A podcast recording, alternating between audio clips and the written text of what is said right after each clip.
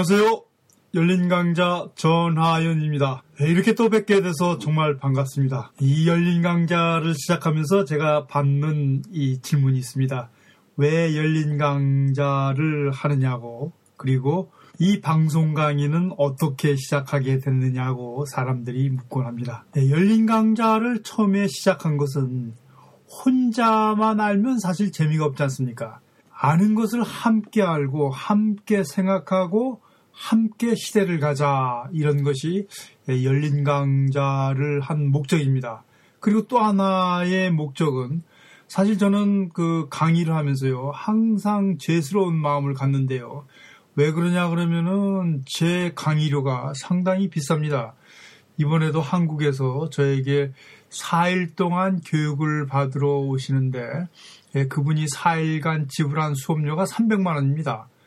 물론 뭐 이 300만 원이라는 그 수업료 중에서 이 또 비행기 왕복 값을 지불해야죠. 또 4일 거의 5일 6일 동안 또 런던에서 체류해야죠. 아마도 이분이 실질적으로 지불하는 돈은 하루에 200만 원 정도의 경비가 아닐까 생각합니다. 예, 사실 이 석박사 과정 같은 경우, 좀 전문 지식 같은 경우는 예, 시간당 20만 원 이상씩을 무조건 그 차지하고 있습니다. 이런 예, 고액으로 학생들을 가리키고 지도하다 보니까 제가 상당히 아주 그 내 자신한테도 죄스러운 기분이 들고 왜냐하면 저는 그 고학하면서 이 고등학교 다닐 때 체육복 살 돈이 없어가지고 체육복도 빌려서 입고 학교를 다녔거든요.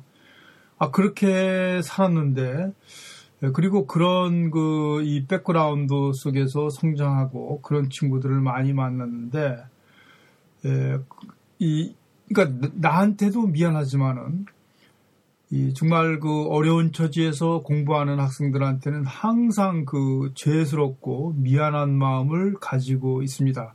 그래서 예, 이렇게 열린 강좌를 통해서 무료로 정말 비싼 강의로거든요. 예, 무료로 여러분들과 함께 함께 나누고 또 예, 이렇게 방송 강의를 하게 된 것은 정말 그 영사 UK의 후원자님, 운영자님의 어, 뜻깊은 배려에 의해서 여러분들하고 이런 기회를 가지게 된 것입니다. 예, 특별한 사람들이 아닌 예, 누구나 아무나 그러고 보이지 않는 여러분들하고 이렇게 목소리로나마 또 예, 무언의 어떤 정신적인 교류를 할 수 있는 것도 저는 참 예, 굉장히 기쁘게 생각하고 예, 영사 UK의 운영자님에게 늘 그 고맙게 생각을 하고 있습니다. 이번에 강의하는 주제는 아주 특별한 강의입니다.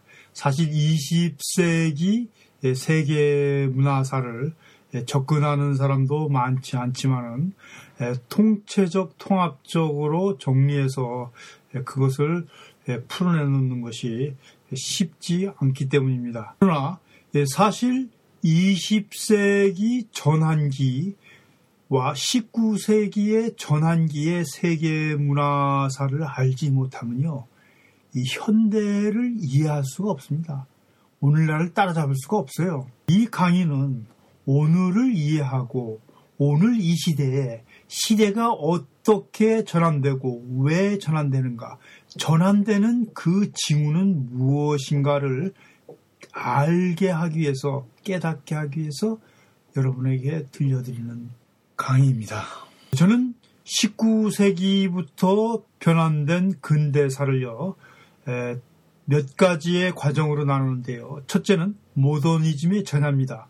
이 1848년을 기점으로 해서 이 모더니즘이 시작되는 기반이 쌓이고 1907년서부터 8년 사이에 이 모더니즘으로 전환이 됩니다. 그리고 이 모더니즘은 포스트 모더니즘으로 종말하죠. 바로 그 시기가 포스트 모더니즘이 오는 시기를 1950년으로 잡고 있습니다. 1951년서부터 포스트 모더니즘이 본격적으로 시작이 되고 그러나 이 포스트 모더니즘은 1968년 파리 학생 운동으로 해서 새로운 패러다임으로 또다시 전환됩니다. 이것이 바로 들뢰즈가 얘기한 탈구조주의 사회, 후기 구조주의 사회가 되는 것입니다. 그리고 다시 1989년서부터 이 탈구조주의 사회는 종말을 맞고 또 새로운 것이 오는데요. 이것이 바로 탈이데올로기 사회입니다. 자, 이 탈 이데올로기 사회도요. 2011년에 아랍의 봄으로 해서 또 다른 전환기를 맞게 되고 세계는 또다시 됩니다. 자, 여러분 재밌는 것은요.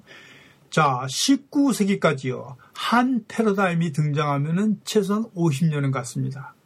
즉 50년 동안 사회가 거의 변하지 않고서 어떤 일정한 흐름을 탔던 것입니다. 그런데 모더니즘 이후서부터는 한 패러다임이 한 30년 정도밖에 못 갑니다. 그러다가 다시 포스트 모더니즘 이후에서는요. 자, 보세요. 1900 68, 51년서부터 68년 동안 이 18년 정도, 20여 년 정도가 지속됩니다.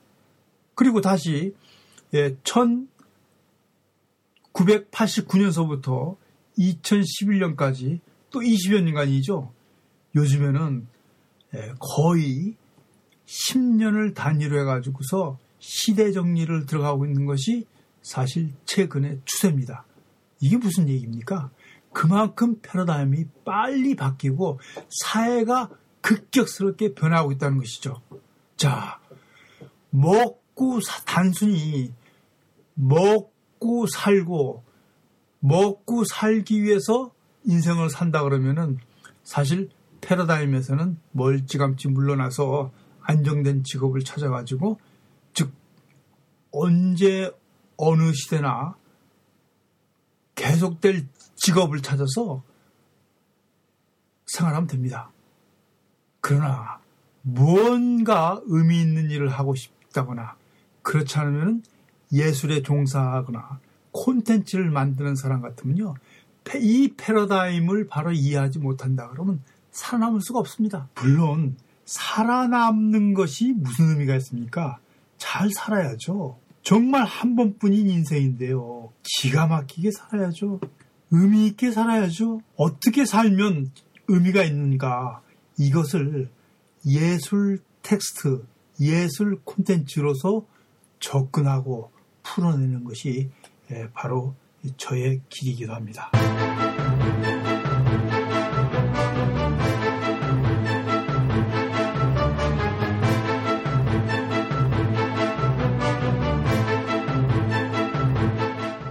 1900년대 유럽은 문화적으로 황금 시대를 맞게 됩니다. 영국에서는 에드워디안 스타일이 유행하고 유럽 전역에서 벨 에포크라 이 뷰티풀 시대, 아름다운 시대가 이 시작되는 시대인데요. 특히 1910년대를 기점으로 해서 가장 화려하고 아름다운 문화가 있었던 것이 오스트리아 비엔나입니다. 이 비엔나는 정말 수수께끼인데요. 이렇게 화려하고 아름다운 음악과 미술 모든 첨단 예술 문화가 꽃피던 것이요. 어떻게 그렇게 하루아침에 사라져서 역사의 뒤안길로 몰락할 수가 있느냐 이것입니다. 이 화려한 황금 시대를 상징하는 사람이 바로 화가 구스타브 클림트입니다. 그리고 이 황금 시대를 상징하는 그림이 여러분들이 잘 아는 클림트의 키스입니다. 지금도 이 젊은 여성분들에게 누구를 제일 좋아하냐고 물어보면은 10명 중에서 4사람은 이 클림트를 꼽고 있습니다. 클림트의 그림을 보면요. 그 황금색에다가 몽환적인 표정, 때로는 나른하게 행복에 푹 빠져 있는 모습이라든가 혹은 안온함과 함께 행복의 절정에 오른 순간을 마치 스냅 사진처럼 포착한 장면들이요. 그리고 그 상황을 신비스러운 칼라로 아름답게 표현한 로맨틱하고 환상적인 클림트에 푹 빠지고 맙니다. 여러분 제가 첨부한 교재 중에서 클림트의 키스라는 그림을 한번 봐주세요. 여자의 얼굴을 감싼 두 손은 마치 신비스러운 이 보물을 만지듯이 이 부드럽게 여자의 얼굴을 보듬고 있습니다. 그러나 그 눈가로 몰린 두 손은 안정감과 믿음뿐만이 아니라 마치 한 여자의 신비를 여는 것처럼 아슬아슬한 긴장감이 스며 있습니다. 그 긴장감이 여인의 몸으로 파고들면서 짜릿한 느낌, 아슬아슬한 파동으로 이어지고 있는 것을 여러분들이 그림으로 볼 수 있는데요. 남자의 손등을 오르만지고 있는 여자의 손가락을 보세요. 그리고 여자의 오므라진 발가락을 보세요. 이 오그라든 발가락, 구부러지면서 뻗쳐진 엄지 손가락이 바로 팽팽한 긴장감과 다음에 어떤 상황이 전개될 것인가를 기다리고 있는 여인의 마음이 그대로 배어 있는 것입니다. 중요한 것은 성적 판타지와 로맨티시즘이 바로 황금색과 아름다운 꽃으로 표현됐다는 것입니다. 네, 사실 이 그림은요, 여성사로 본다 그러면 혁명적인 그림입니다. 새롭게 전개된 모더니즘 여성들의 열망과 판타지를 표현했기 때문에 그런 것입니다. 이 한 장의 그림 속에서요. 모든 여성들이 가지는 보편적인 희망과 바램을 그대로 읽어낼 수가 있는 것입니다. 어떤 사랑을 원하는가, 남자에게 어떤 대우를 받고 싶어 하는가, 어떤 상태에서 섹스를 하고 싶어 하는가, 어떤 상태의 감정에 빠지고 싶어 하는가가 바로 이 그림 속에 작은 문양과 점점이 찍혀 있는 몽환의 표현에서 나타나 있는 것입니다. 자, 여러분, 이 그림 속 안에 들어있는 황금색의 그 문양들을 봐주세요. 거기 보면은 이 원이 말리듯이 나오는 나사형의 동그라미라든가, 그 다음에 이 흔들리는 곡선이라든가, 점점이 박혀 있는 마치 소멸되었다가 다시 일어날 것 같은 예, 그런 파편들은 절정의 순간에 몸에서 터지는 이 기포 같은 수없이 재생되는 환희를 표출하고 있는 것입니다. 여러분, 한번 상상해 보세요. 이 그림이 나온 것이 1908년입니다. 1908년에 우리나라에서는 대원군과 고종과 민비가 살던 바로 그 시대입니다. sexual fantasy가 금기로 되었던 시대에 이 같은 그림이 나오게 된 것은 물론 이 비엔나의 황금 시대, 비엔나의 이 절정으로 꼽힌 이 문화 시대의 산물입니다. 이 클림트가 나오게 될 수밖에 없었어요. 당시 헝가리아 오스트리아하고 병합한 오스트리아 제국의 이 국가의 힘도 엄청났지만은 이 비엔나라는 도시는 활락과 섹스와 패션과 열정의 도시였던 것입니다. 네, 당시 비엔나의 인구 비례를 보면요. 예, 약 5만 명의 그 젊은 창녀들이 있었었는데요. 비엔나의 젊은 여성의 인구 비례를 보면요. 5명 중에 1명 정도는 창녀였을 정도로 예, 비엔나는 이 성적 활락과 태폐의 도시였던 것입니다. 화려한 건물과 호화스러운 단장 밑에서는 예, 이런 어두운 구석이 있었고 도시 빈민들이 있었지만은 예, 클림트는 외면하고 예, 이렇게 화려하고 밝은 면만을 추구하면서 이 그림을 그렸던 것입니다. sexual fantasy, 섹스가 범람하는 타락의 도시 이 비엔나가 준 선물, 어두운 도시가 준 선물은 이것뿐만이 아닙니다. 만약에 이 클림트만 있었다 그러면은 이 비엔나라는 도시는 예술의 도시, 문화의 도시, 변화의 도시로서는 결코 거론될 수가 없었을 것입니다. 마치 클림트의 정면 도전하기라도 하듯이 나타난 에곤 실레와 클림트를 존경하지만은 결코 그의 흉내나 그를 따르지 않겠다고 다른 길로 들어선 오스카 코코시카라는 두 젊은 화가가 나타납니다. 이 변증법적인 관계로 본다면은 클림트를 정이라고 본다 그러면요. 에곤 실레 같은 경우는 철저하게 반의 입장에 서고 모순되고 불합리한 인간의 모습들을 그대로 드러내는데요. 여러분 교재에 첨부한 에곤 실레의 그 자화상을 한번 봐주시기 바랍니다. 자, 클림트의 키스하고는 정말 대조적인 그림이죠. 잔인하고 섬뜩한 그림인데요. 실제로 에곤 실레는 전시회를 하고 나가지고서 외설죄로 체포당합니다. 당시 그 화려한 비엔나에서는 실레를 받아들일 수가 없었어요. 자, 여러분 그림을 보세요. 오직 그림 속에서 제대로 성에 있는 것은 두 젖꼭지와 성기, 배꼽뿐입니다. 성적을 위한 도구만이 살아있고 이 나머지는 다 제거된 상태인데요. 눈은 파여 있습니다. 징그러울 정도로 섬뜩하죠. 또 손과 발은 마치 면도칼로 잘라버린 것처럼 뭉툭 잘라져 있습니다. 그림에서 손과 발은요, 이 지향성, 방향성을 나타내고 곧 이어질 행동력을 대변하기도 합니다. 그러나 여기서는 다 거세가 되었거든요. 사실 비엔나에 5만 명의 창녀가 있었지만은요. 그 5만 명의 창녀의 근처에 갈 수 있는 사람들은 거의 특별한 사람들이었었거든요. 그 외 도시 빈민이라든가 이 노동자들은 이 모든 것이 거세된 삶을 살아야 했던 것도 역시 비엔나의 한 현실이기도 합니다. 어떻게 보면 대부분의 서민들의 상황을 에곤 실레는 대변하고 있는지도 모릅니다. 정말 비엔나는 재밌는 도시였습니다. 이때 히틀러, 젊은 히틀러가 비엔나에 와서 기웃거리는데요.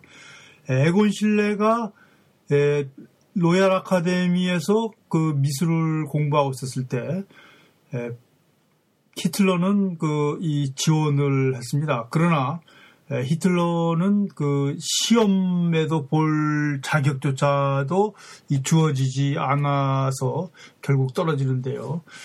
이참그 운명이라는 것이 참 묘하죠. 아, 여러분 그리고 아래에 있는 그림 에곤 실내에 그 자화상이 있는 그 아래에 있는 그림을 한번 봐주시기 바랍니다. 그림이 굉장히 강렬하죠.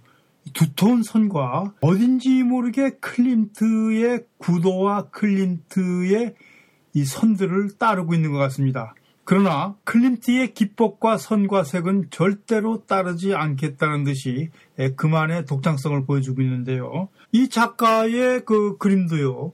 그 당시에는 상당히 그 놀라운 것이었습니다. 이 그림은 일러스트레이션의 book에 이제 자기가 직접 그리고 만든 책인데요. 그 당시 동화라고 하기에는 섬뜩할 정도로 괴기한 이야기, 아주 무서운 그런 그 상황을 담고 있습니다. 그러니까 사실 이 비엔나 같은 경우는요, 정말 이 사이코 같은 도시였었거든요. 여러분 잘 아시는 프로이드가 이때 1908년에 이때 바로 비엔나에서 이 병원을 열고 정신적인 상황을 어려움을 겪고 있는 환자들을 치료하고 있었습니다. 그러니까 프로이드의 리비도가 나온 것도 오이디푸스의 컴플렉스가 나온 것도 사실은 이 red house 비엔나의 범람하는 섹스와 환락과 타락이 준 선물이었던 것입니다. 아, red house는 이 붉은 집이라는 뜻인데요. 붉은 벽돌로 지은 거대한 건물에 이 수많은 창녀들이 사실 살고 있었거든요. 그래서 이 집을 Red House라고 했습니다. 여러분, 바로 이 Red House가 문화의 산실, 문화의 창조의 씨앗이었던 것입니다. 그러니까 환락과 타락과 퇴폐가 비엔나의 예술을 만들고 모더니즘을 꽃피게 했던 것입니다. 예, 비엔나의 아카데미가 미술을 발전시킨 것도 아니고 예, 사실은 비엔나의 번성과 영광, 호화로움이 이 비엔나의 문화를 모더니즘의 선발주자로 만든 것도 결코 아닙니다. 바로 이 레드하우스, 이 붉은 집이 비엔나의 문화의 산실, 예술의 산실이 되었던 것입니다. 즉, 반동의 역사가 시작되는데요. 건물에서의 반동, 음악에서의 반동, 미술에서의 반동, 문학에서의 반동, 이 반동의 역사가 모더니즘을 이끌어 네덜란드에서 데스틸이나 또는 독일에서 바우하스 같은 데서 영향을 주고요. 모든 영국에서 영향을 주고 슈르레알리즘이라든가 이 문화예술사 전 유럽에 이 씨앗을 뿌리게 된 계기를 마련한 것입니다. 자, 여러분 구체적으로 어떻게 비엔나가 유럽 모더니즘의 씨앗이 됐는가 여러분 2부에서 다시 논하기로 하겠습니다. 감사합니다. 2부에서 뵙겠습니다. 열린 강자 RP 인스티튜의 전하연이었습니다.